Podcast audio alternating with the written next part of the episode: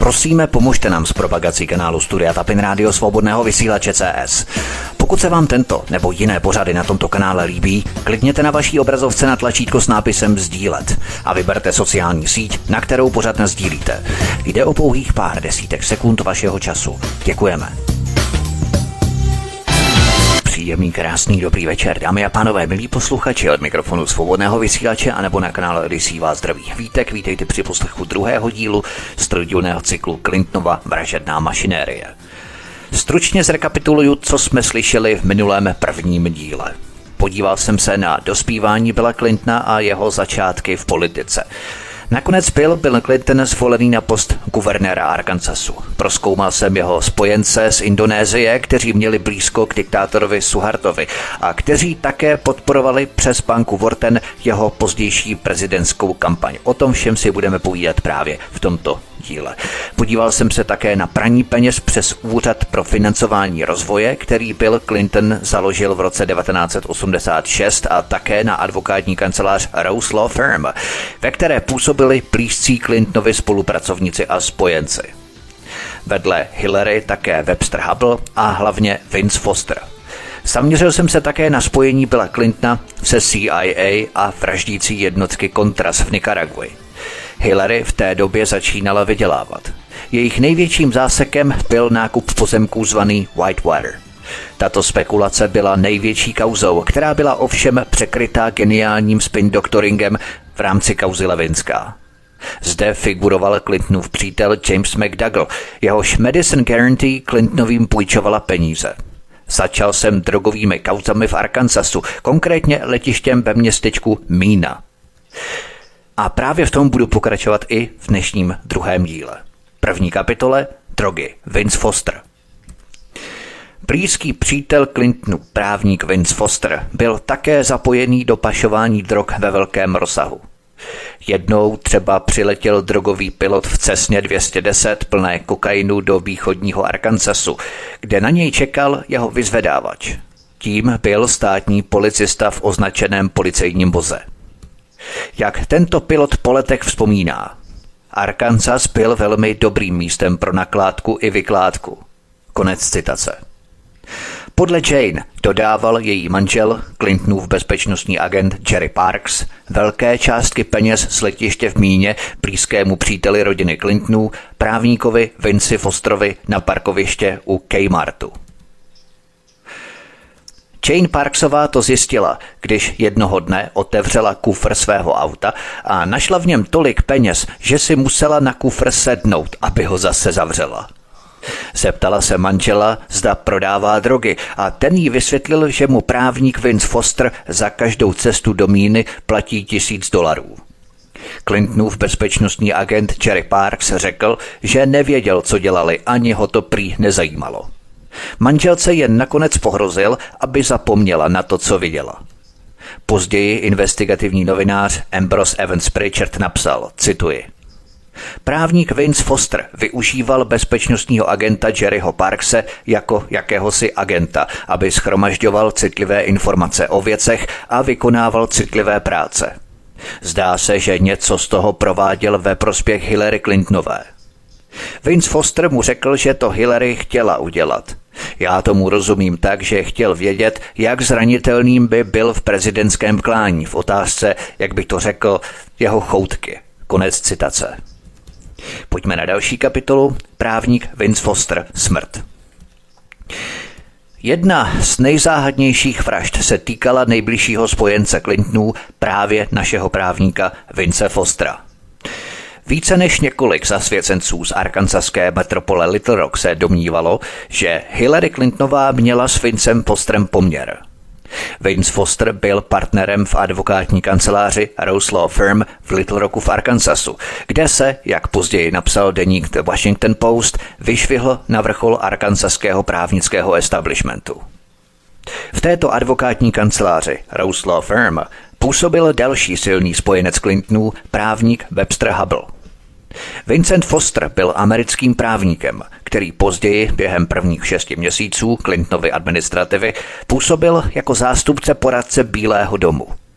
Měsíc před svou smrtí, tedy v červnu 1993, Vince Foster podal dosud chybějící daňové přiznání společnosti Whitewater Development za tři roky po splatnosti. Spor o Whitewater nakonec vyvolal federální vyšetřování Billa i Hillary Clintonových. Vince Foster byl totiž také partnerem této společnosti Whitewater Development, stejně jako manželé Clintonovi. Vince Foster byl před svým jmenováním jako zástupce poradce Bílého domu starším partnerem Hillary Clintonové a Weba Habla v advokátní kanceláři Rose Law Firm. Ve skutečnosti se zabýval osobními právními záležitostmi Clintonových, zatímco byl v pozici asistenta prezidenta, což bylo v té době v rozporu se střetem zájmů. Vince Foster byl tedy velmi blízkým spojencem Clintonovy mafie – jak to tak bývá, takové spojenectví se mnohým lidem stává smrtelným. To neminulo ani Vince Fostera, který byl 20. července roku 1993 nalezený mrtvý s prostřelenou hlavou v parku nedaleko Washingtonu. Za chvilku se k tomu dostanu podrobněji. Pokud Vince Foster spáchal sebevraždu, nemuselo to být kvůli podezřelým obchodům v Bílém domě, ale protože veřejné vyšetřování těchto podezřelých obchodů hrozilo odhalením zločinů Clintonovy mafie, jako je praní špinavých peněz v minulosti, obchod s drogami nebo nelegální spravodajská činnost.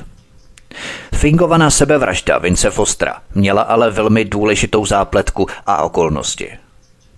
19. července 1993 byl propuštěný ředitel FBI William Sessions. Bill Clinton mu osobně telefonicky nařídil, aby odevzdal majetek FBI a opustil ústředí.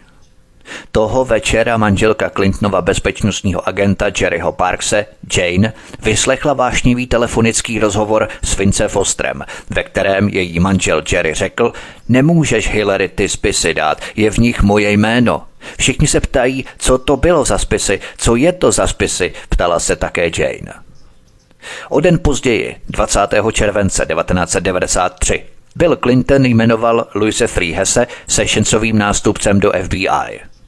Téhož dne FBI provedla razie v kanceláři soudce Davida Halea v Little Rocku a zabavila dokumenty včetně těch, které se týkaly jeho společnosti Capital Management. Jak víme, dříve tato společnost Capital Management Services Incorporated, vlastněná tímto soudcem Davidem Halem, poskytla půjčku ve výši 300 tisíc dolarů schválenou Úřadem pro zprávu malých podniků Susan McDouglové, jediné majitelce reklamní firmy Master Marketing. Půjčka ovšem nebyla nikdy splacená. Jen několik hodin poté, co federální soudce v Little Rocku podepsal příkaz k prohlídce opravňující k tomuto zátahu, v ten týžden 20. července 1993 Vince Foster spáchal sebevraždu, která, jak víme, byla fingovaná. Vyšetřování smrti Vince Fostera byla od počátku provázené kontroverzí. Na naléhání byla Clintona a generální prokurátorky Jenny Trinové byla odpovědnost za vyšetřování předaná policii inkriminovaného parku nedaleko Washingtonu, přestože Fosterova smrt spadala do pravomoci FBI. Teprve když se jeho smrt dostatečně rozvinula v plnohodnotný skandál, byla o sedm měsíců později do případu vpuštěná FBI. Výsledky vyšetřování FBI spolu se zjištěními policie parku a koronera byly zahrnuté do zprávy, kterou vydal zvláštní poradce Robert Fisk. Zpráva, vydaná 30. června 1994, potvrdila jako příčinu smrti sebevraždu. Pešlivé zkoumání klíčových důkazů, převzatých přímo ze samotné zprávy, ovšem ukázalo na řadu znepokojivých rozporů, které byly v rozporu se závěrem zprávy, že si Foster vzal život. Zjevně přijel do parku FT Marcy v okolí Washingtonu bez klíčků od auta ve vozidle, které během několika následujících hodin změnilo barvu, projelo 700 metrů parkem, aniž by nazbíralo jakoukoliv špínu nebo skvrny od trávy a pak se Vince Foster zastřelil zmizelou kůlkou, po které zůstalo jenom malé množství krve. Nebo alespoň tak by to muselo být, kdyby se oficiální výpovědi měly shodovat s dostupnými důkazy. V této rychle ohlášené sebevraždě byla řada dalších nesrovnalostí. Například Oficiální zpráva koronera zobrazuje velkou zející ránu o velikosti jednoho palce, která se nachází tři palce pod temenem Fostrovy hlavy. Podle Roberta Fiského bylo okolí těla v parku pečlivě prohledané do hloubky 18 cm, ale nebyla nalezená žádná mozková tkáň ani úlomky lepky. Analýza FBI nenašla na zbrani žádné Fostrovy otisky prstů, přestože se zbraň našla ve Fostrově ruce. FBI však učinila jeden mimořádný objev. Jeden latentní otisk prstů byl viditelný na spodní straně rukojeti pravé pistole, přibližně dva palce od základny rukojeti. Tento otisk nepatřil Fostrovi. Nebyl učiněný žádný pokus o zjištění totožnosti osoby, jejíž otisk byl nalezený na rukojeti pistole. Na Fostrově oblečení byl nalezený střelný prach, který se neschodoval s pistolí nalezenou v jeho ruce. Robert Fisk vyslovil domněnku, že střelný prach jiného typu byl na Fostrův oděv náhodně vnesený ventilátorem v policejní laboratoři v parku.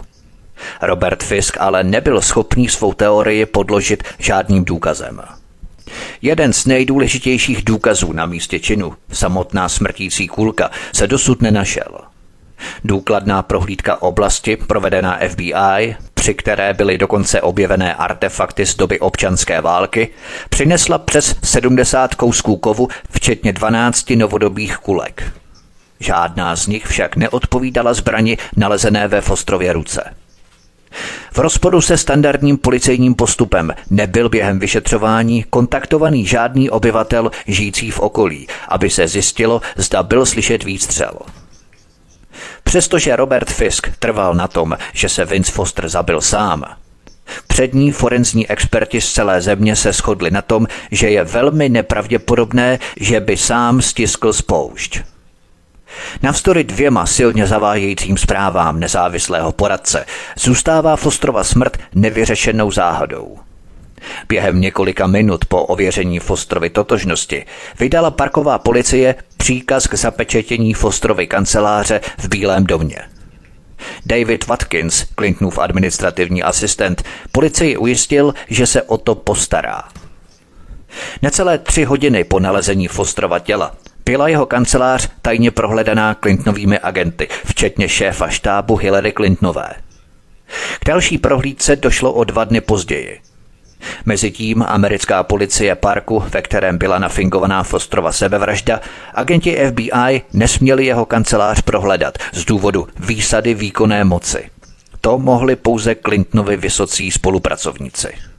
Mezi lidmi, kteří vnikli do Fostrovy kanceláře, byli Bernard Nussbaum, poradce Billa Clintona, Pecí Tomasnová, ředitelka administrativy Bílého domu a bývalá asistentka pašeráka kokainu Dana Lestra a Margaret Williamsová, šéfka štábu Hillary Clintonové.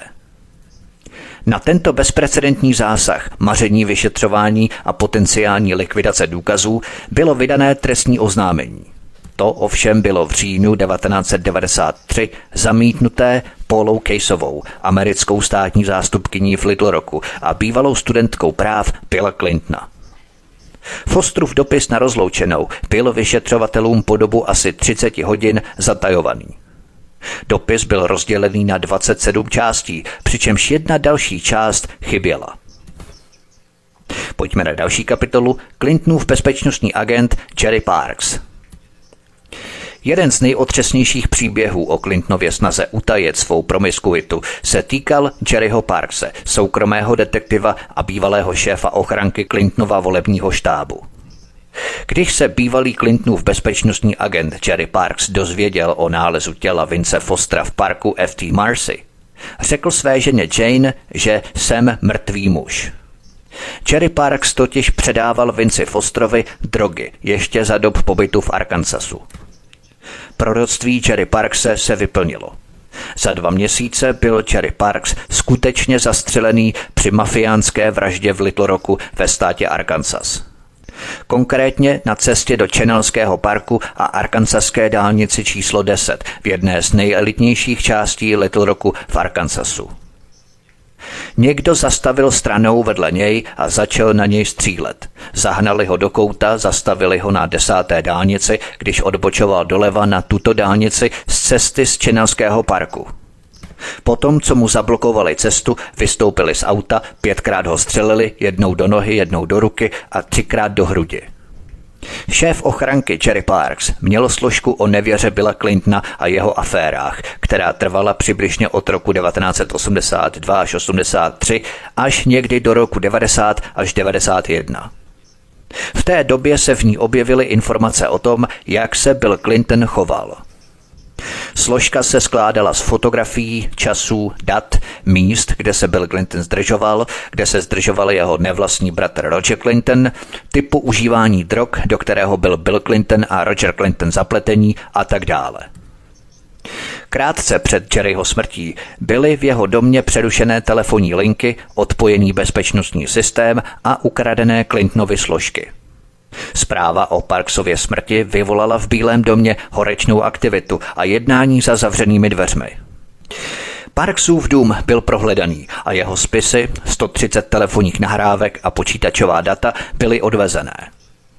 Na šéfa Clintonovy ochranky Jerryho Parkse byl téměř jistě spáchaný atentát, protože byl jediným článkem, který mohl skutečně všechno uzavřít a Clintona úplně odstavit. Nechal Bill Clinton skutečně zabít Jerryho Parkse, aby si zachránil politickou kariéru? Pojďme na další kapitolu. Svědek Patrick Knowlton, zastrašování. Patrick Knowlton, který se v parku zastavil 70 minut před nalezením Fosterova těla, uvádí, že viděl věci, které neodpovídaly oficiální verzi.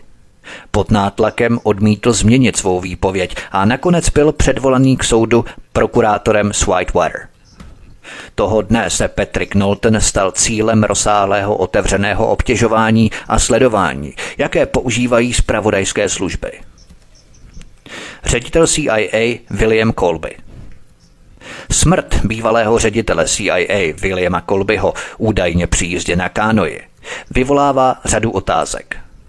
William Colby například nechal svůj dům odemčený, zapnutý počítač a na stole částečně snědenou večeři – William Colby se totiž těsně předtím stal redaktorem zpravodaje Strategic Investments, který se zabýval investigativním zpravodajstvím o smrti Vince Fostera. Posloucháte druhý díl trojdílného cyklu Clintonova vražedná mašinérie. Od mikrofonu svobodného vysílače a nebo na kanále Odisí vás zdraví Vítek. Písnička je před námi a po ní pokračujeme. Příjemný poslech a dobrý večer. Od mikrofonu svobodného vysílače a nebo na kanále Odisí vás zdraví Vítek posloucháte druhou epizodu z celkem trojdílného cyklu Clintonova vražedná mašinérie. Drogy Barry Seal Velký obchodník s drogami Barry Seal pod tlakem louisiánských policistů přesunul své operace do městečka Mína v Arkansasu. Generální prokurátor státu Louisiana sdělil v polovině 80. let americkému generálnímu prokurátorovi Edwardu Mísovi, že obchodník s drogami Barry Seal propašoval do Spojených států drogy v hodnotě 3 až 5 miliard dolarů. Tento obchodník s kokainem Barry Seal tedy založil v roce 1982 jednu z největších operací pašování drog ve Spojených státech v Míně v Arkansasu pod schvalujícím dohledem guvernéra Billa Clintona. Barry Seal měl několik letadel i piloty. Barry Seal tato letadla zakoupil výhradně za účelem pašování kokainu. Zpráva Úřadu pro kontrolu obchodu s drogami odhalená investigativním novinářem Ambrosem Evansem Pritchardem, citovala informátora, který tvrdil, že klíčová arkansaská postava a Clintonův podporovatel pašoval kokain z Kolumbie a Jižní Ameriky uvnitř dostihových koní do Hot Springs v Arkansasu. Podle pozdějšího popisu v Tampa Tribune se s letadly přivážejícími do míny drogy v chladících boxech označených jako zdravotnické potřeby setkalo několik lidí blízkých tehdejšímu guvernérovi Billu Clintonovi. Kromě operací v míně se jako předávací místa peněz a kokainu používaly i malé mítiny v jiných částech Arkansasu. Barry Seal byl nakonec v roce 1986 zastřelený. Pojďme na další kapitolu. Drogy Dan Lester.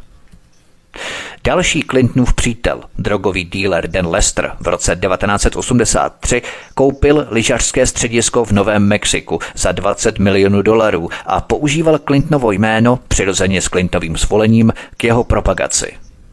Později vyšetřovací zpráva amerického celního úřadu zaznamenala, že toto středisko bylo využívané k drogovým operacím a praní špinavých peněz. Dan Lester také odletěl do Belize se svou poradkyní Peci Tomasnovou, aby koupil ranč o rozloze 24 tisíce akrů. Tohoto jednání byl mimo jiné přítomný i americký velvyslanec. Z obchodu nakonec sešlo kvůli odporu beliské vlády. Odsouzený pašerák kokainu Dan Lester později vypovídal před americkým kongresem – Deník New York Times o tom mimo jiné napsal, že Dan Lester měl k Billu Clintonovi blízko a proto splatil dluh jeho nevlastního bratra Rogera Clintona drogovému kartelu.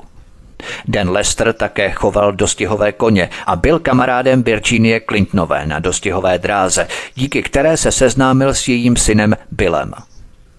Při soudním procesu a ve výpovědi před senátním výborem pro Whitewater Dan Lester přiznal, že měl kokain volně k dispozici, včetně popelníků plných kokainu ve svém firemním letadle.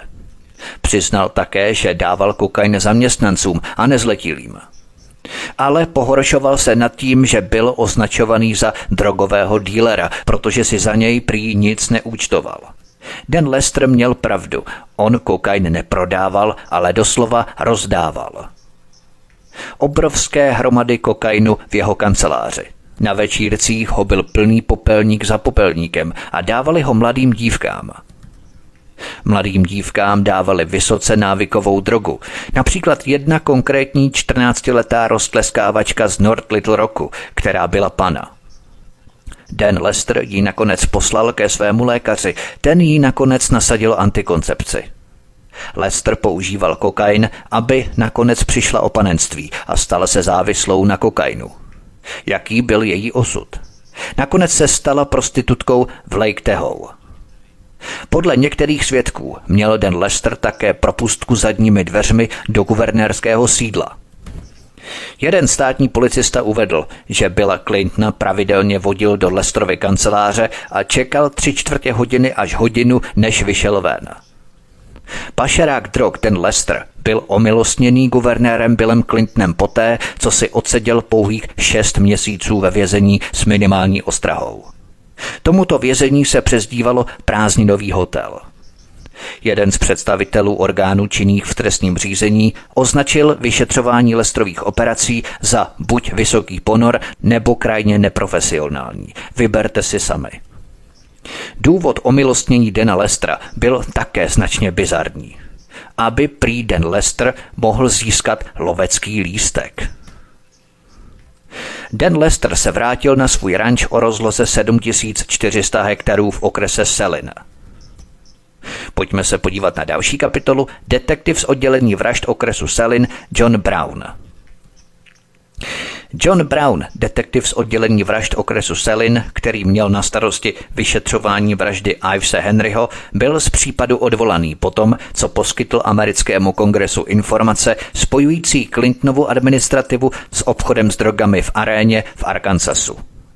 John Brown měl od svých nadřízených zakázáno hovořit o Clintonově spojení s případem Ives Henry a poté, co to odmítl udělat, byl nucený rezignovat. Tím už se dostáváme k dalšímu příběhu vražd. Vyšetřovatel Dr. Dilotr Vyšetřovatel arkansaské státní policie Dr. Dilotr, který úspěšně vedl vyšetřování proti pašerákovi kokainu Denu Lestrovi, byl nucený rezignovat po tom, co se pokusil znovu otevřít vyšetřování obchodu s kokainem proti Donu Tysonovi. Dona Tysona budu probírat za nějakou dobu. Vyšetřovatel Russell Welsh. Memorandum daňového úřadu odhalilo, že dokonce ještě v roce 1991 CIA stále ještě prováděla operace s letiště ve městečku Mína ve státě Arkansas. U vyšetřovatele arkansaské státní policie Rasla Velše, který v Míně spolupracoval s vyšetřovatelem daňového úřadu Williamem Duncanem na pašování drog a praní špinavých peněz, se objevily příznaky podobné zápalu plic. Nakonec bylo zjištěné, že vyšetřovatel Russell Welsh, ústřední postava vyšetřování v míně, byl otrávený vojenským antraxem, dostupným pouze prostřednictvím americké vlády. Do svého deníku si vyšetřovatel Russell Welsh zapsal. Připadám si jako v Rusku, kde čekám, až se na mě tajná policie vrhne. Vláda se vymkla kontrole, muži se ocitají v mocenských pozicích a zločiny se najednou stávají legálními. Konec citace. Generální prokurátor Winston Bryant a arkansaský poslanec Bill Alexander poslali dvě krabice spisů z míny zvláštnímu prokurátorovi Lorenci Volšovi. Arkansaský poslanec Bill Alexander později prohlásil. Federálové se na to vykašlali a ututlali to. Nikdy jsem neviděl takovou práci s bílým prádlem, jako byl tento případ. Konec citace.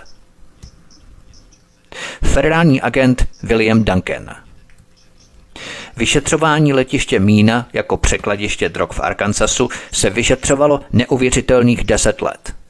Navzdory devíti samostatným federálním a státním šetřením se nic nestalo – Vyšetřovatel daňového úřadu William Duncan, který nakonec nechuceně odešel, prohlásil. Vyšetřování míny nemělo nikdy spatřit světlo světa. Bylo do nich zasahováno, byly utajované a justiční systém byl zvrácený. Konec citace. Tento federální agent William Duncan, 15-letý veterán daňového úřadu s povolením k nošení zbraně, byl zatčený za nošení zbraně. Poté připoutaný k trubce ve sklepě Washingtonské policejní stanice a později propuštění. Tento incident fakticky zastavil vyšetřování pašování drog a praní špinavých peněz v míně. Bill Duncan později dostal od svých nadřízených pokyn a byl hal federální velké porotě ohledně výsledků vyšetřování. Když to odmítl, byl nucený rezignovat. Právník Gendy Bo v roce 1994 právník Gendy Bo, advokát, který zastupoval Clintonova kamaráda a pašeráka drog Dana Lestra, údajně skočil do vody. Boův právnický partner údajně spáchal sebevraždu o měsíc později. Právník Paul Wilcher Washingtonský právník Paul Wilcher byl nalezený mrtvý na záchodě ve svém bytě – Vyšetřoval různé skandály, včetně takzvaného republikánského říjnového překvapení, Reaganovy volební kampaně v roce 1980, pašování drog a zbraní přes městečko Mína v Arkansasu a útoku ve Vejkou. O svých zjištěních plánoval natočit televizní dokument. Tři týdny před svou smrtí předal generální prokurátorce Jenny Trínové rozsáhlé místo přísežné prohlášení. Pojďme na další kapitolu Drogy Jorge Cabrera. Clintonovi byli ovšem tak prorostlí s drogovým podsvětím, že se ho nedokázali zbavit, možná ani nechtěli zbavit, v samotném Bílém domě. Bývalý agent FBI Dennis Kalimbran, který působil v Bílém domě, odhadl, že asi 25% nastupující Clintonovy administrativy mělo problém s nelegálními drogami. Nešlo jen o příležitostné experimentování, ale o způsob užívání nejen marihuany, ale i kokainu, amfetaminu nebo hašiše. Mezi uživateli, jak uvedl bývalý agent FBI Dennis Kalimbran, byli vysoce postavení pomocníci a poradci prezidenta Billa Clintona. Během prvních týdnů ve funkci Bill Clinton zrušil namátkové testování zaměstnanců Bílého domu na přítomnost drog.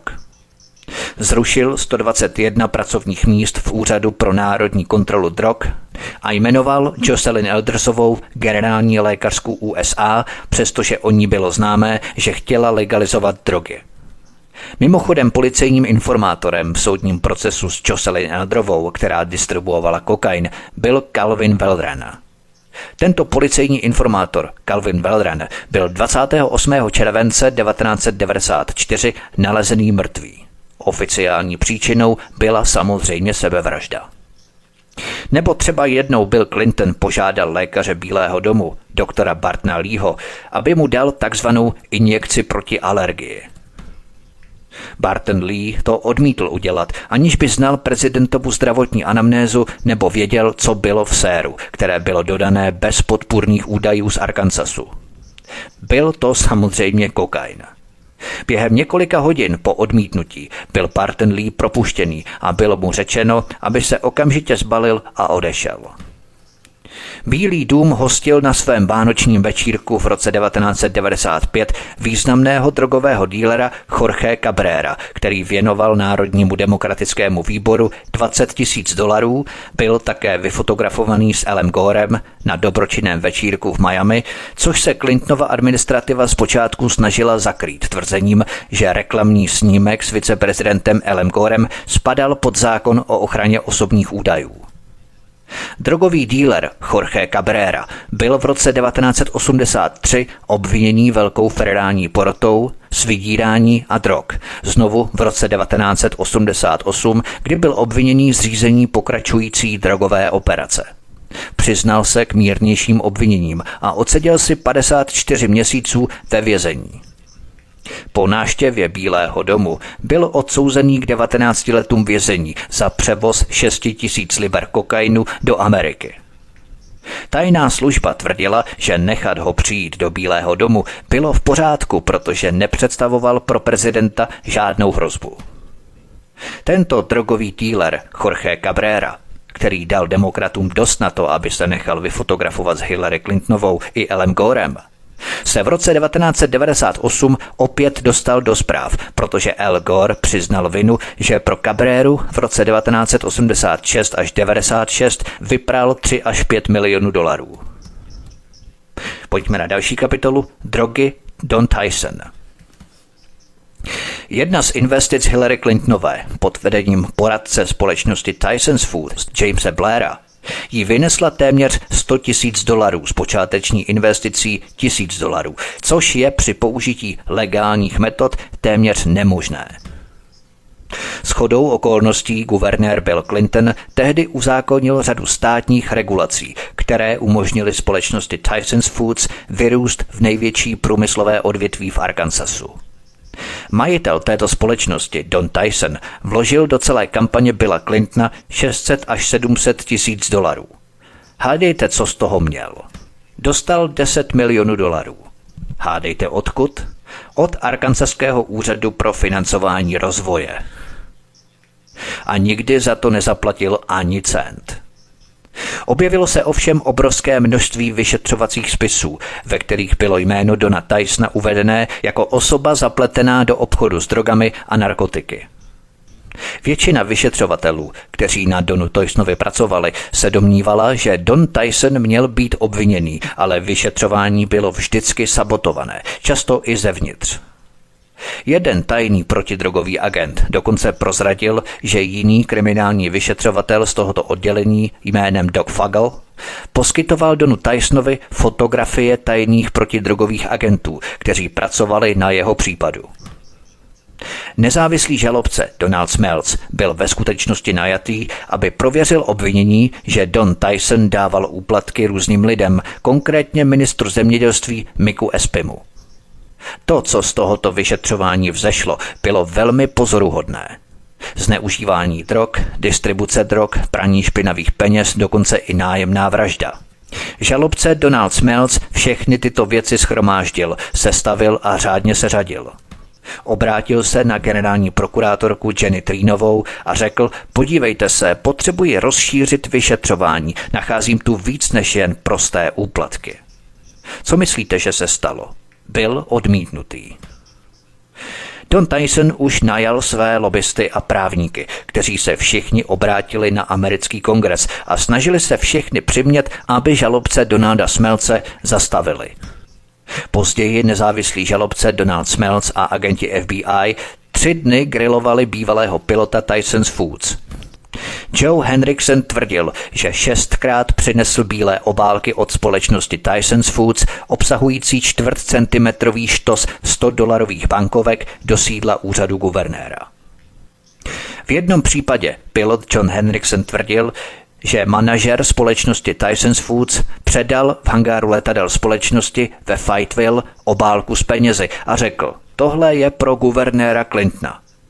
Nezávislý žalobce Donald Smeltz později pro časopis Time uvedl. Málem jsem spadl ze židle, když jsem slyšel o Joeovi a jak to tvrdí. Převzal jsem otázky. Konec citace. Státní prokurátorka Jenny Trínová ale stále žalobci Donaldu Smelcovi bránila, aby se touto otázkou zabýval. Posloucháte druhý díl stroudílného cyklu Clintonova vražedná mašinérie. Od mikrofonu svobodného vysílače a nebo na kanále Odisí vás zdraví Vítek. Písnička je před námi a po ní pokračujeme. Příjemný poslech a dobrý večer. Od mikrofonu svobodného vysílače a nebo na kanále Odisí vás zdraví Vítek posloucháte druhou epizodu z celkem troudílného cyklu Clintonova vražedná mašinérie. Pojďme na další kapitolu Dva chlapci v okresu Selin. Bill Clinton jako guvernér Arkansasu začlenil do vysokých funkcí řadu skorumpovaných policistů, soudců a politiků, aby zajistil další úspěch operací pašování drog a praní peněz.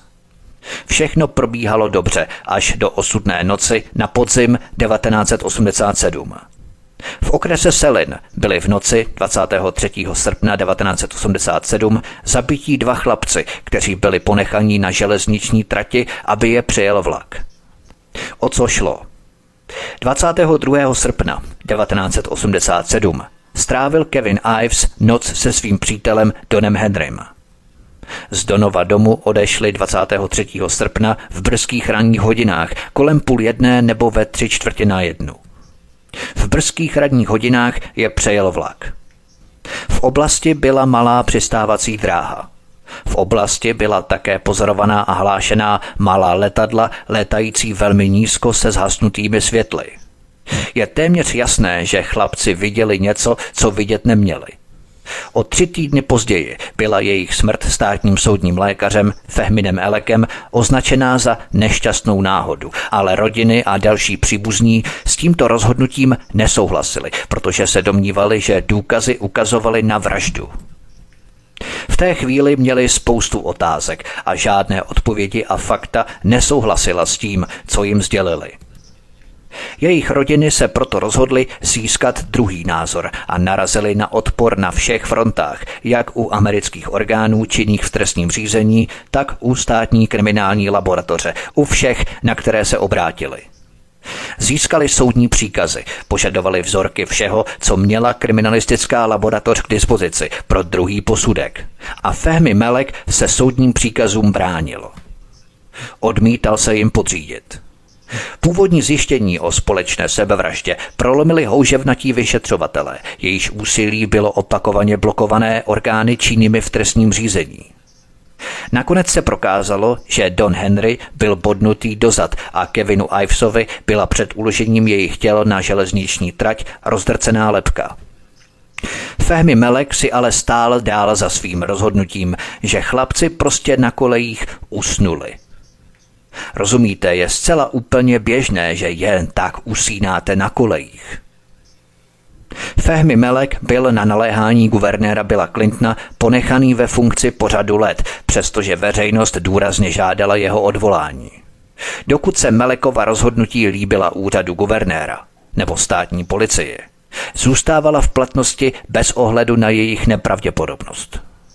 Melekův zjevný nedostatek lékařských znalostí dosáhl vrcholu, když rozhodl, že James Milan, kterému byla useknutá hlava, zemřel přirozenou smrtí.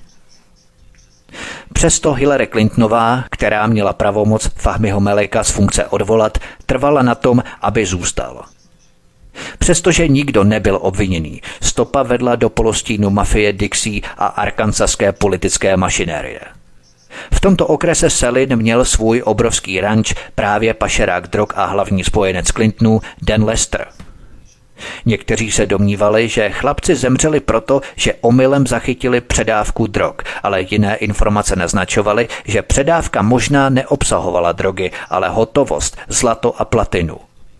Měla to být součást série výpadů, jejíž prostřednictvím byly osobám spolupracujícím s americkou rozvědkou vyplácené náhrady. Podle jedné z verzí byli chlapci obvinění, aby zakryli krádež zásilky osobami z mafie Dixie a arkansaské politické mašinérie. Podle dalších informací byli tu noc na trati Clintonův spojenec právník Den Hermon, Keith McCaskill a Larry Rochelle. Ti kluci prostě jen sledovali místo schozu a byli zvědaví, co se tam schazuje. Keith McCaskill Řada lidí se obrátila na policii s informacemi o vraždách Dona a Kevina a následně byli sami zavraždění. Krátce předtím, než byl Keith McCaskill zavražděný, věděl, že se chystala jeho vražda.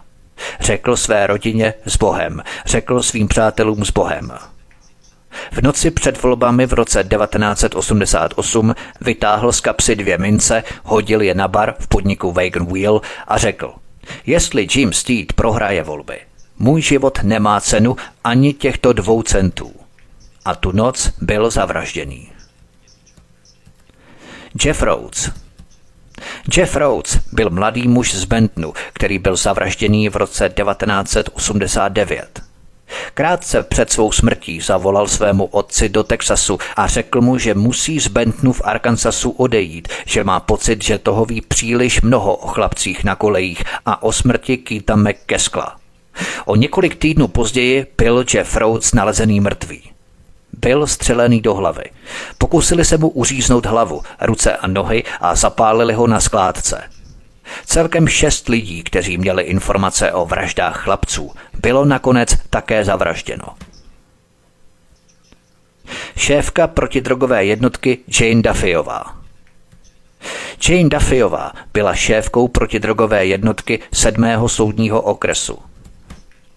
Vedla tým protidrogových vyšetřovatelů po drogové stopě v okrese Selin, která ji dovedla přímo k Denu Hermanovi – O tyto informace se podělila s federálním týmem z roku 1990, který vyšetřoval a zaměřoval se na korupci a drogy v okrese Selín a v centrálním Arkansasu. Kvůli jejímu zapojení do této akce jí bylo doslova vyhrožováno a byla nucená opustit stát Arkansas a skrývat se. Pojďme na další kapitolu Kauzy z arkansaského podsvětí. V 80. a 90. letech probíhala zajímavá a vleklá kauza. Soukromý dodavatel pro arkansaský vězeňský systém přestal prodávat krev vězňů kanadskému zprostředkovateli a do dalších zemí v zámoří poté, co přiznal, že tato krev mohla být kontaminovaná virem AIDS nebo hepatitidou. Prodej krve vězňů v Americe byl zakázaný už dříve – Prodej krve arkansaských vězňů v 80. letech se v Kanadě stal velkým skandálem, protože o něm byly zveřejněné zprávy. V Americe byl tento příběh široce ignorovaný. V polovině 80. let vypukla další kauza přímo v Arkansasu. V roce 1985 byla znásilněná 17-letá sestřenice Billa Clintona. V této věci byl zatčený a uvězněný Wayne Damont. Během čekání na rozsudek byl Wayne Damont sám sexuálně napadený a vykastrovaný dvěma maskovanými muži. Místní šerif, později odsouzený na 160 let za vydírání a obchodování s drogami, vystavil Damondova varlata ve sklenici na svém stole pod nápisem Takhle dopadnou lidé, kteří se v mém okrese chovají jako hlupáci. Komise pro podmínečné propuštění po obdržení nových důkazů o Damondově nevině hlasovala o jeho propuštění po čtyřech a půl letech ve vězení.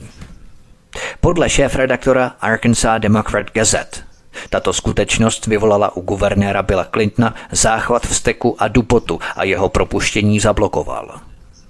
V jiné kauze dálniční policie v Arkansasu zabavila 3,1 milionu dolarů v hotovosti ze čtyř kufrů v lůžkové části tahače s návěsem.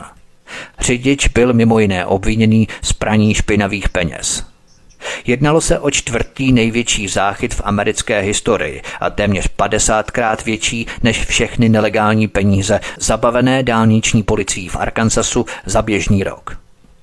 Takovými to historkami bych mohl pokračovat dál, jen abychom si dokreslili zdejší situaci a prostředí.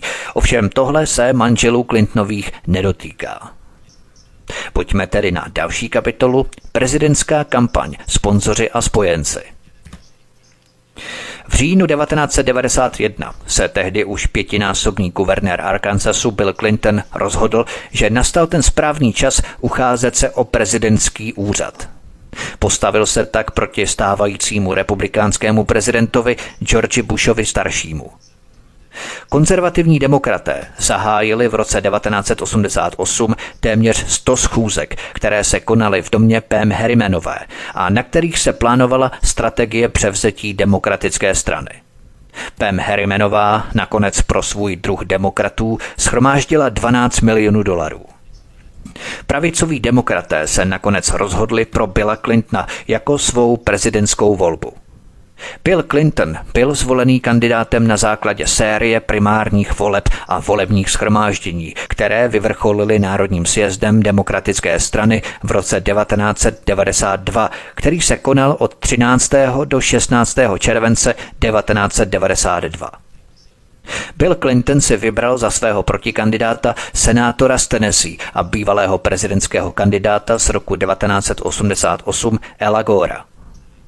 Al Gore, který pochází z Clintonova sousedního státu Tennessee, byl v rozporu s oblíbenou strategií vyvažování jižanského kandidáta severním partnerem. Al Gore však posloužil k vyvážení kandidátky v jiných ohledech, protože byl vnímaný jako silný zastánce rodinných hodnot a ekologických otázek. Clinton a Gore krátce na to zahájili autobusové turné po Spojených státech. Tehdy byla doba konce studené války.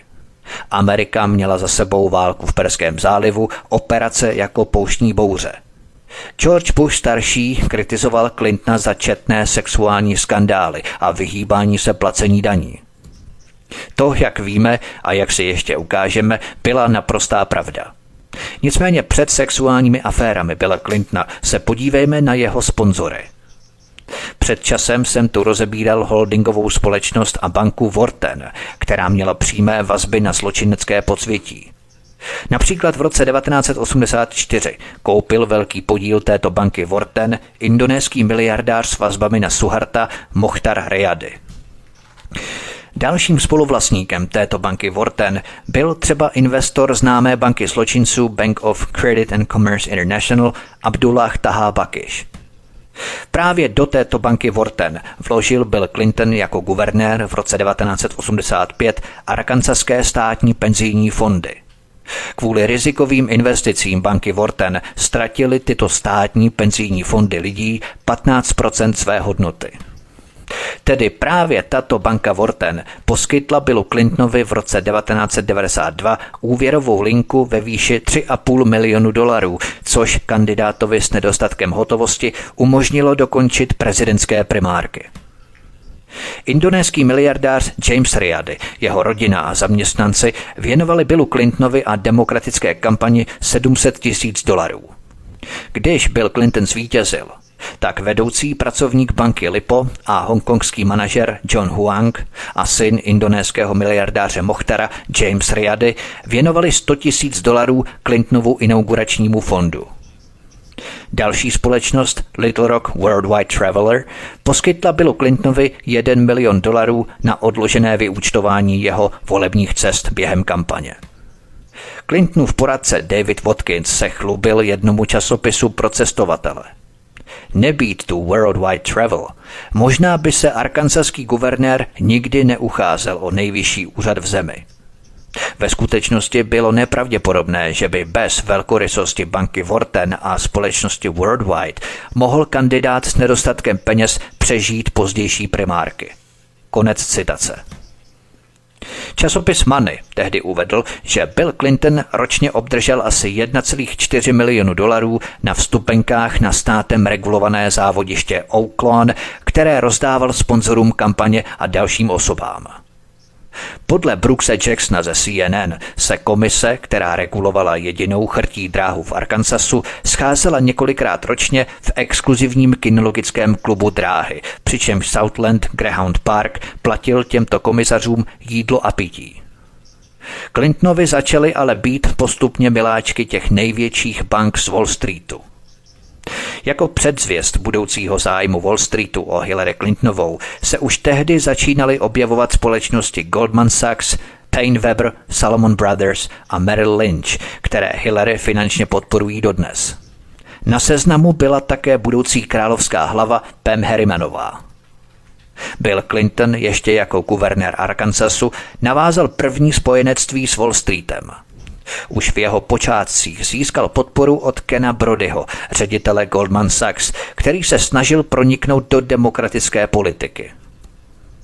Kdybych měl Kena Brodyho, který by pro mě pracoval v každém státě, byl bych jako Mejtak a nevěděl bych, co na práci řekl Rahm Emanuel, který vedl Clintonův celostátní výbor pro získávání finančních prostředků a později se Rahm Emanuel stal šéfem štábu Baracka Obamy.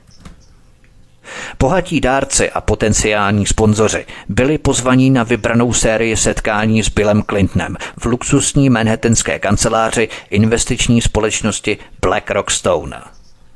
BlackRock je jeden z největších investičních fondů, který mimochodem masivně bohatne na covidové krizi.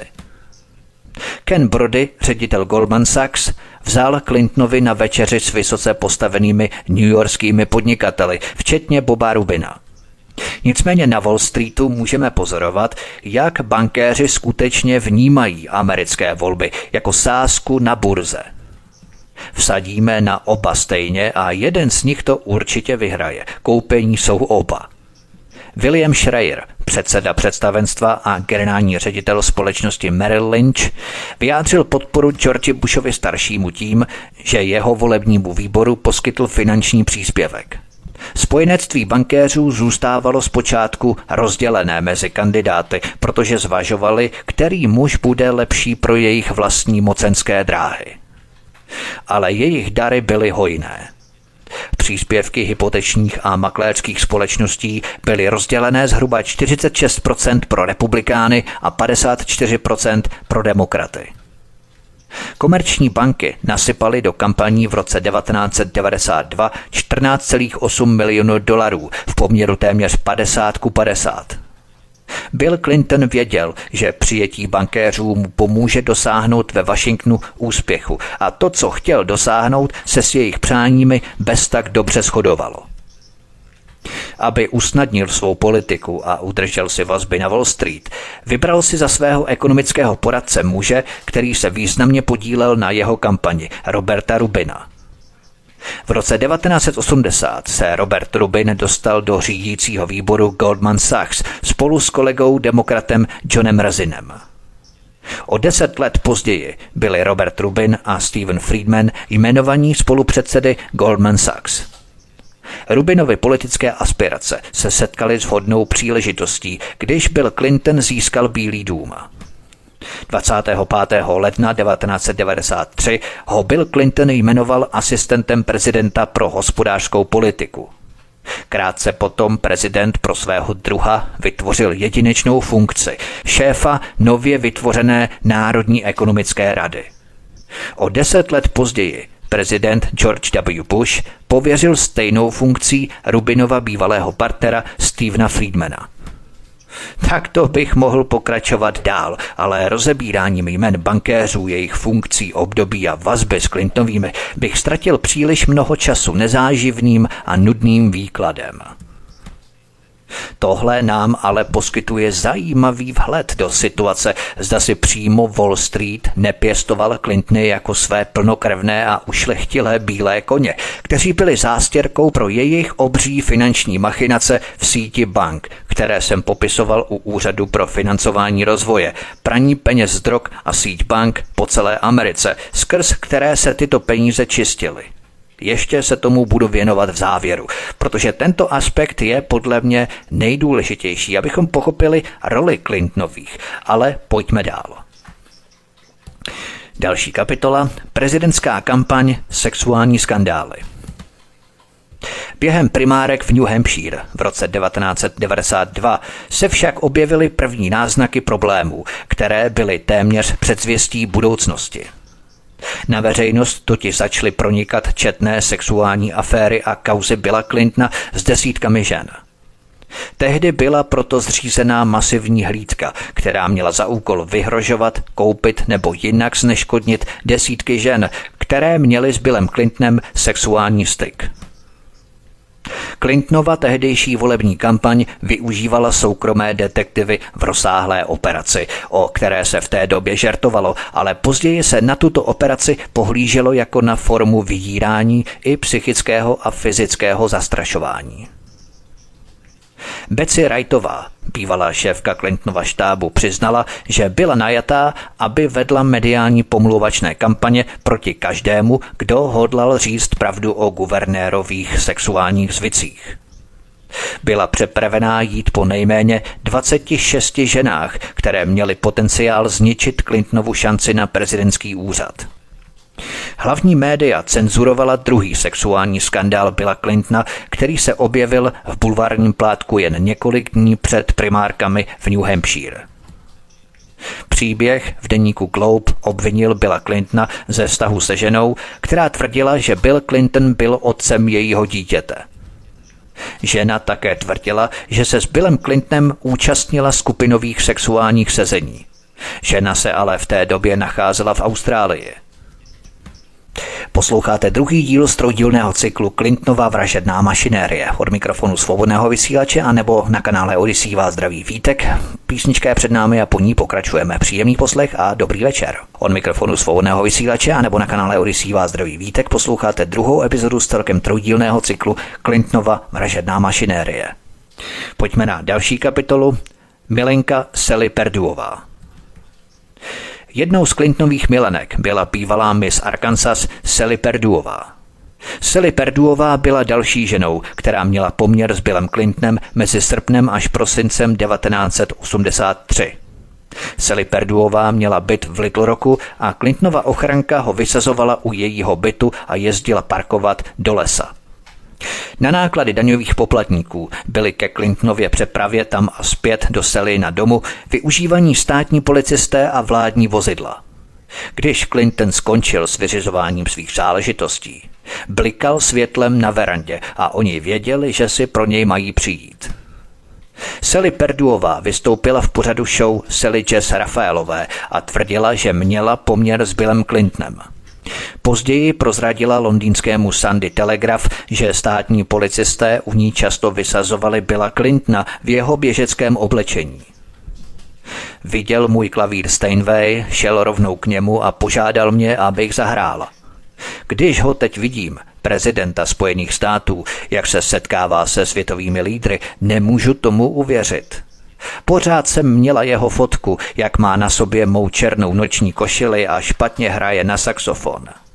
Ten kluk, jak jde po špičkách přes park a zachytí se o plot. Jak jsem ho měla brát vážně?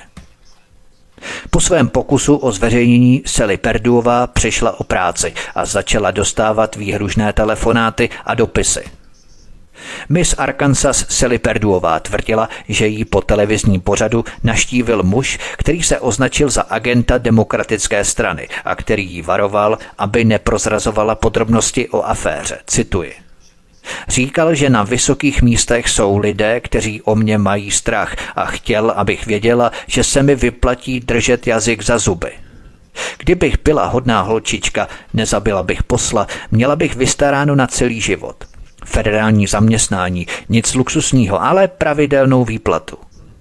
Už nikdy bych se nemusela bát, ale kdybych tu nabídku nepřijala, pak by věděli, že chodím běhat sama a on by mi nemohl zaručit, co se stane s mýma krásnýma nožičkama.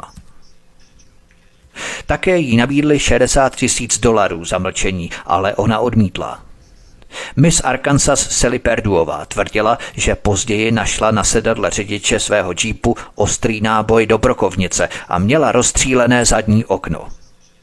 Přestože její příběh potvrdila řada svědků, americký tisk jej odmítl otisknout. Pojďme na další kapitolu Milenka Jennifer Flowersová. Jennifer Flowersová byla jednou z žen, která s Billem Clintonem udržovala sexuální vztah. Jennifer Flowersová stála před rozhodnutím buď mlčet a získat místo ve vládě, anebo výjít na veřejnost a čelit útokům na svůj charakter v tisku. Jennifer Flowersová nahrála svůj poslední rozhovor s Billem Clintonem. Na nahrávce Bill Clinton pronesl, pokud se tě nikdy zeptají, jestli si se mnou o tom mluvila, můžeš říct, že ne. Clinton popisoval Maria Cuoma jako podlého hajzla a když Jennifer Flowersová odpověděla, nedivila bych se, kdyby neměl nějaké mafiánské konexe, Bill Clinton odpověděl, no choval se jako jeden z nich a následoval smích. O novinářích Clinton radil. Když na vás někdy udeří, prostě řekněte ne a jděte dál. Nemohou s tím nic dělat. Jennifer Flowersová o tom později sdělila. Čekala jsem, že se na to podívají a přijdou s vámi udělat rozhovor, ale když to všichni na záznamu popřeli, žádný problém.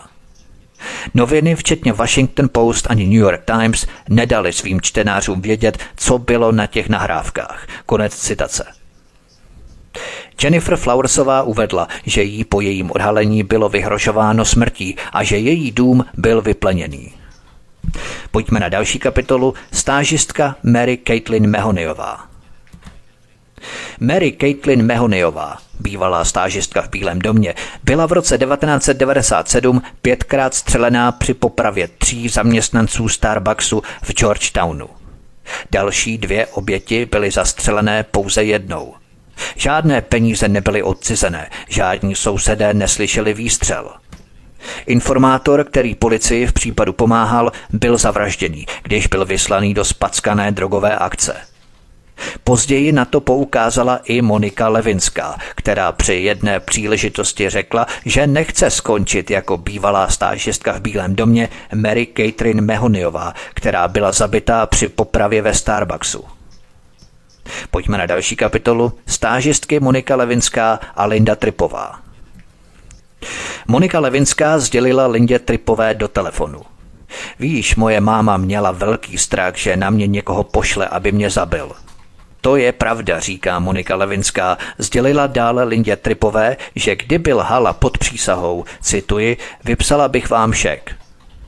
Levinská Tripové dále řekla. Chci říct, že když řekneš pravdu, můžeš se dostat do problému. Nevím, proč bys to chtěla udělat. A také sdělila, nevím, jestli je to pravda. Těmto, těmto lidem bych ze strachu o svůj život neskřížila cestu. Podle několika zpráv Levinská při jiné příležitosti řekla, že nechce skončit jako bývalá stážistka v Bílém domě Mary Caitlin Mehoniová, která byla zabitá při popravě ve Starbucksu. Linda Tripová byla kvůli ohrožení svého života izolovaná v bezpečném domě FBI. Pojďme na další kapitolu. Členi Clintonovy ochranky promlouvají Larry Peterson a Roger Perry.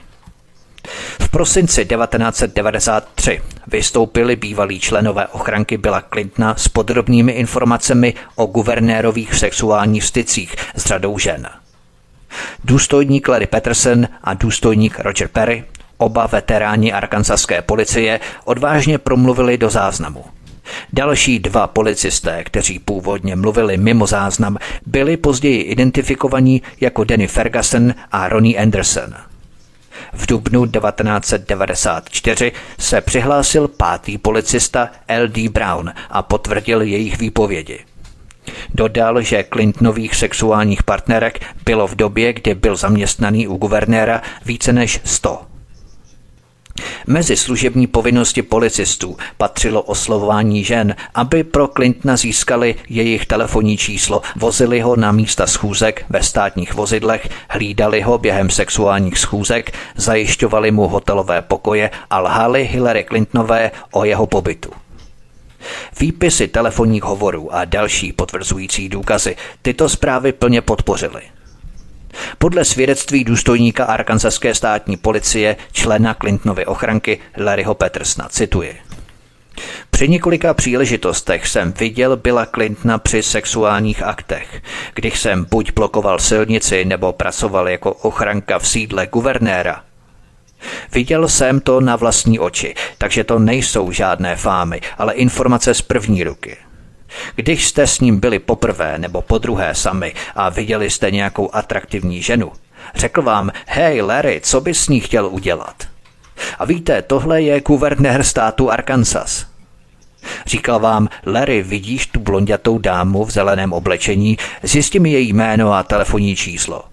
Říkal, má takový ten pohled, co se k ní blíží. A to bylo slovní spojení, které používal docela často. A několikrát jsem vyšel mezi lidi.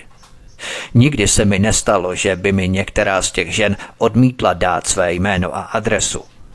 Museli jsme pracovat přes čas, abychom mohli stát někde venku a blokovat silnici, nebo stát na nějaké příjezdové cestě, nebo sedět v nějakém bytovém komplexu, zatímco on se chodil starat o své přítelkyně. Využívali se státní peníze.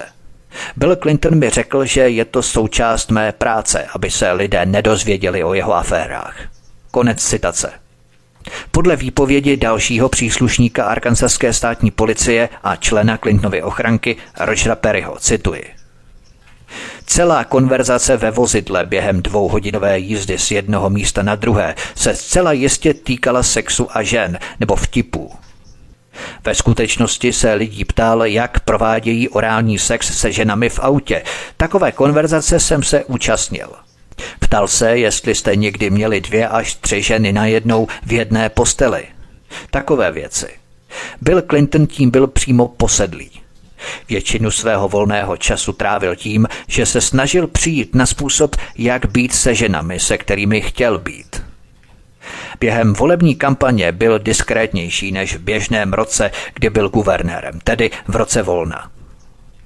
Měl určité vojáky, které používal pro určité ženy a Larry Patterson a Danny Ferguson byli využívaní zejména pro dvě ženy. Při jedné příležitosti byl to vánoční průvod roku 1989 v malém městečku v severovýchodním Arkansasu. Si vybral z davu jednu dámu a požádal mě, abych zjistil, kdo to je. Pořád mluvil o tom, jak je krásná, jak jí to sluší, jak má velká prsa a podobně. Já jsem zjistil, že má zájem o státní práci a ona mi dala své jméno a číslo a já jsem jí řekl, no třeba ti guvernér zavolá, nebo vám můžu zavolat já. A když jsme nastoupili do auta a dal jsem guvernérovi její jméno s telefonním číslem a řekl jsem, to se vám bude líbit, ona má zájem o státní práci, tak jsem jí zavolal a on řekl, dobrá, dobrá. Příště jsem tu dámu viděl, když pracovala pro Billa Clintona v jeho prezidentské kampani v noci, kdy oznámil svou kandidaturu na prezidenta. O většinu žen, se kterými měl Bill Clinton sexuální aféry, bylo dobře postaráno. Měli dobrou práci nebo jejich manželé skončili s dobrou prací. Bylo o ně dobře postaráno a skutečný čas strávený snahou utajit tyto aféry v době, kdy byl guvernérem, nebyl vůbec takový, jako když oznámil, že kandiduje na prezidenta. Konec citace. Ve snaze umlčet policisty zahájila Clintonova administrativa promyšlený protiútok, který zahrnoval naléhání na Dennyho Fergusona, aby změnil svou výpověď a vznášení falešných obvinění z pojistných podvodů proti Rogeru Perrymu a Larrymu Petersonovi. Další člen Clintonovy ochranky, L.D. Brown, je bývalým vojákem Arkansasu. V roce 1984 se tento Clintonův osobní strážce, státní policista L.D. Brown, ucházel o místo v CIA. Clinton mu poskytl pomoc při psaní přihlášky, včetně toho, aby byla více reganovská, pokud šlo o téma Nicaraguy.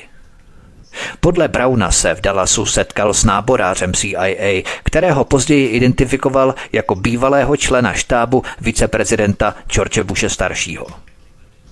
Na pokyn Verpíře se také v restauraci v Little Rocku setkal s proslulým drogovým dílerem Barry Sealem a později se k Sealovi připojil při letu do Hondurasu s údajnou zásilkou zbraní M16 a zpátečním nákladem tašek. L.D. Brown dostal za let 2500 dolarů v malých bankovkách. L.D. Brown byl znepokojený touto misí a tak se prý poradil s Billem Clintonem, který mu řekl, to zvládneš, nic si z toho nedělej. Při druhém letu našel L.D. Brown v tašce kokain a opět požádal Billa Clintona o radu. Clinton tomuto konzervativnímu Brownovi řekl – Tvůj kamarád Bush o tom ví a o kokainu Clinton prohlásil, že to prý byla Lestrova dohoda. I jeho později zastrašovali. L.D. Brown tvrdil v roce 1997, že ho v Anglii oslovili v autobuse a nabídli mu 100 tisíc dolarů a práci, když změní svou výpověď v kauze Whitewater. Druhá nabídka byla údajně učiněná přímo v Little Rocku. Pojďme na další kapitolu Milenka Paula Jonesová. 8. května 1991 pracovala Paula Jonesová, státní zaměstnankyně Arkansaské komise pro průmyslový rozvoj, u registračního pultu na guvernérově konferenci o řízení kvality v hotelu Excelsior. Hlavním řečníkem měl být guvernér Bill Clinton. Cituji Paulu Jonesovou. Oslovil mě jeden z osobních strážců Billa Clintona jménem Danny Ferguson. Dal mi číslo a já jsem se ho zeptala, co to je. Natáhla jsem ruku a on řekl, že je to číslo na hotelový pokoj, že by se se mnou guvernér rád setkal. Byla jsem překvapená, tak trochu jsem to probrala se svým spolupracovníkem a neměli jsme žádný důvod se domnívat, že mu nemůžeme věřit. Takže jsem souhlasila, že půjdu na pokoj a setkám se s Billem Clintonem. Přišla jsem do místnosti a guvernér Bill Clinton mi otevřel dveře, aby se se mnou setkal. Byl to pokoj, ve kterém nebyly žádné postele, byly tam gauče a podobné věci. Byla to spíše místnost zasedacího typu.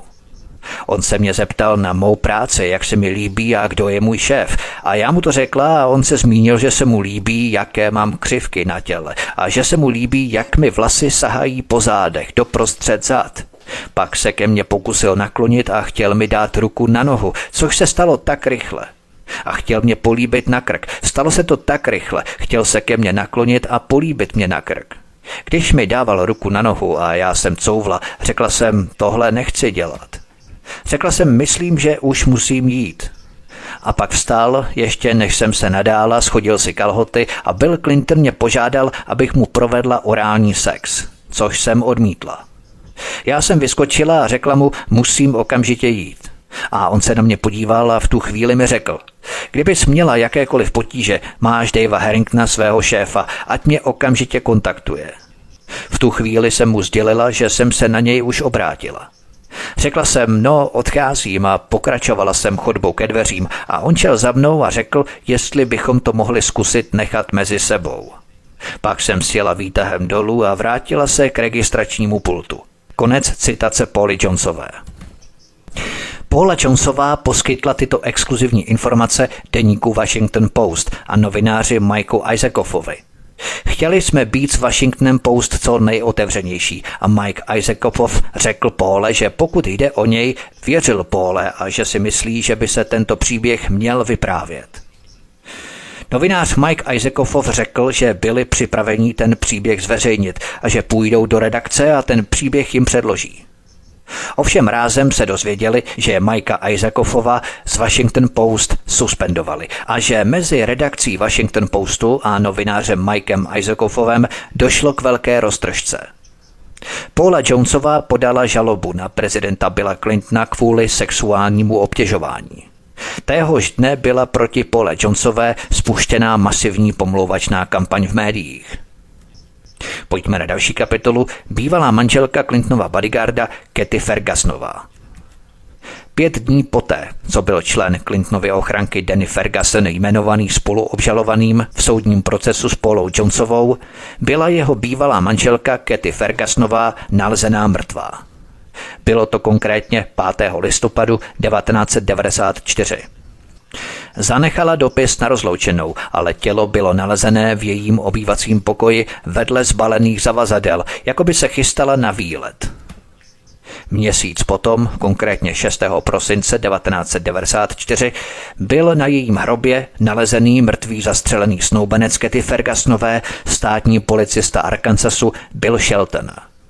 Zanechal po sobě vzkaz, už to nemůžu vydržet. Místní policejní náčelník prohlásil.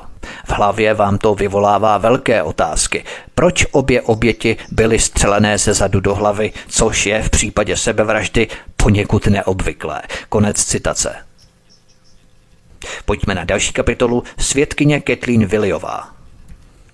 Kathleen Williová před svým svědectvím v rámci vyšetřování Clintonova případu tvrdila, že pneumatiky jejího auta byly záhadně propíchané desítkami hřebíků a kočka, kterou měla mnoho let, náhle zmizela. Jackie Judová z ABC tehdy uvedla – Tehdy jen několik dní předtím, než začátkem ledna vypovídala v soudním procesu s Clintonovou milenkou Paulou Jonesovou, si Kathleen Williová šla zaběhat nedaleko svého domu, když jí oslovil cizí muž. Věděl, co se u ní doma stalo a zeptal se jí, jestli jsou pneumatiky opravené a jestli se kočka našla.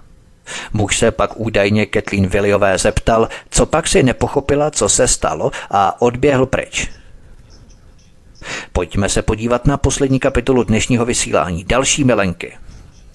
Řada žen, které měly sexuální vztahy s Billem Clintonem, dostali výměnou zamlčení významnou podporu v jejich kariéře. Beth Colsonová byla Billem Clintonem jmenovaná soudkyní Arkansaského odvolacího soudu. Regina Blakelyová získala práci u CBS National ve Washingtonu, kde se věnovala Bílému domu. Stejně tak Deborah Metisová získala lukrativní práci v tiskovém oddělení Bílého domu. Susan Whitakerová se stala spojkou mezi Arkansaským státním kapitolem a Bílým domem. Elizabeth Verdová získala místo u blízkých přátel Clintonových hollywoodských producentů Harryho Tomesna a Lindy Bletworthové Tomesnové. A Joe Jenkinsová získala vysokou pozici ve společnosti AP&L. To je všechno v tomto druhém díle, co uslyšíte v díle třetím závěrečném. Podívám se na to, jak se Clintonovi začínali zabydlovat v Bílém domě. Bill Clinton už tehdy začínal vycházet svým starým lobbystům, kamarádům a podporovatelům. Šlo třeba o významné vztahy s mafií, takzvaných čínských triád. To zajišťoval tehdejší ministr obchodu Ron Brown, který potom záhadně zemřel, když se zřítilo letadlo, na jehož palubě seděl. Bill Clinton jako prezident omilostnil třeba Jacka Pekise, kámoše jeho matky Virginie z dob hraní na automatech. Bill Clinton byl zvolený do Bílého domu po druhé. Podívám se na bývalou Jugoslávii, zmíním Billa Clintona a jeho roli v Pizzagate, ať to máme všechno pěkně pohromadě. Podívám se na Hillary na postu ministrině zahraničí za Baracka Obamy, její kandidaturu na prezidentku v roce 2016 a budu se věnovat únikům e-mailů ze soukromého serveru Hillary Clintonové. A na tomto pozadí se odehrál souboj FBI, která to chtěla vyšetřit, a CIA, která na to házela naopak deku. Podívám se také na praní peněz přes jakoby charitativní činnost nadace Clintonových Clinton Foundation. Proskoumám další záhadné vraždy blízkých Clintonových pracovníků a členů jeho týmu. Počkejte si na třetí, poslední díl, milí posluchači, bude to velmi zajímavé, budeme vrcholit a dostaneme se až na vrchol Clintonovy vražedné mašinérie a pyramidy architektoniky, kterou pokládáme v rámci těchto všech tří dílů. Prosím, sdílejte tento pořad na sociální média, budu vám velmi vděčný a také komentujte cokoliv máte na srdci, na klávesnici, napište mi vaše názory, postřehy nebo třeba další informace ohledně Clintonovy mafie. Sdílejte tento pořad prosím na sociální média, případně rozposílávejte e-maily a také se zaregistrujte na kanál Odyssey, na tento kanál kliknutím na tlačítko odebírat v rámci tohoto kanálu a také na zvoneček v rámci zapnutí upozornění, abyste nezmeškali další díl i další pořady, které pro vás chystám. Samozřejmě v popise pořadu máte kapitoly opatřené časovými značkami, takže si můžete na jakoukoliv kapitolu kliknout a pustit si ji znovu. A samozřejmě v každém díle máte jmenný rozcesník, abyste věděli postavy, abyste znali, kam patří, do jaké skupiny a tak dále. To je velmi důležité, to jsem třeba dělal i v rámci praní nacistického zlata Američany v minulém pořadu nebo v minulém díle, já už přesně o tom nemám přehled, když jsem to přesně vysílal, ale před několika týdny a něco podobného jsem provedl i tady v rámci Clintonovy mafie. Takže to by bylo všechno od mikrofonu svobodného vysílače Studia Tapin Radio nebo na kanále Odyssey vás zdraví vítek, mějte se krásně a u třetího závěrečného dílu Clintonovy vražedné mašinérie se s vámi těším na slyšenou. Prosíme, pomožte nám s propagací kanálu Studia Tapin Radio Svobodného vysílače CS. Pokud se vám tento nebo jiné pořady na tomto kanále líbí, klikněte na vaší obrazovce na tlačítko s nápisem Sdílet a vyberte sociální síť, na kterou pořád sdílíte. Jde o pouhých pár desítek sekund vašeho času. Děkujeme.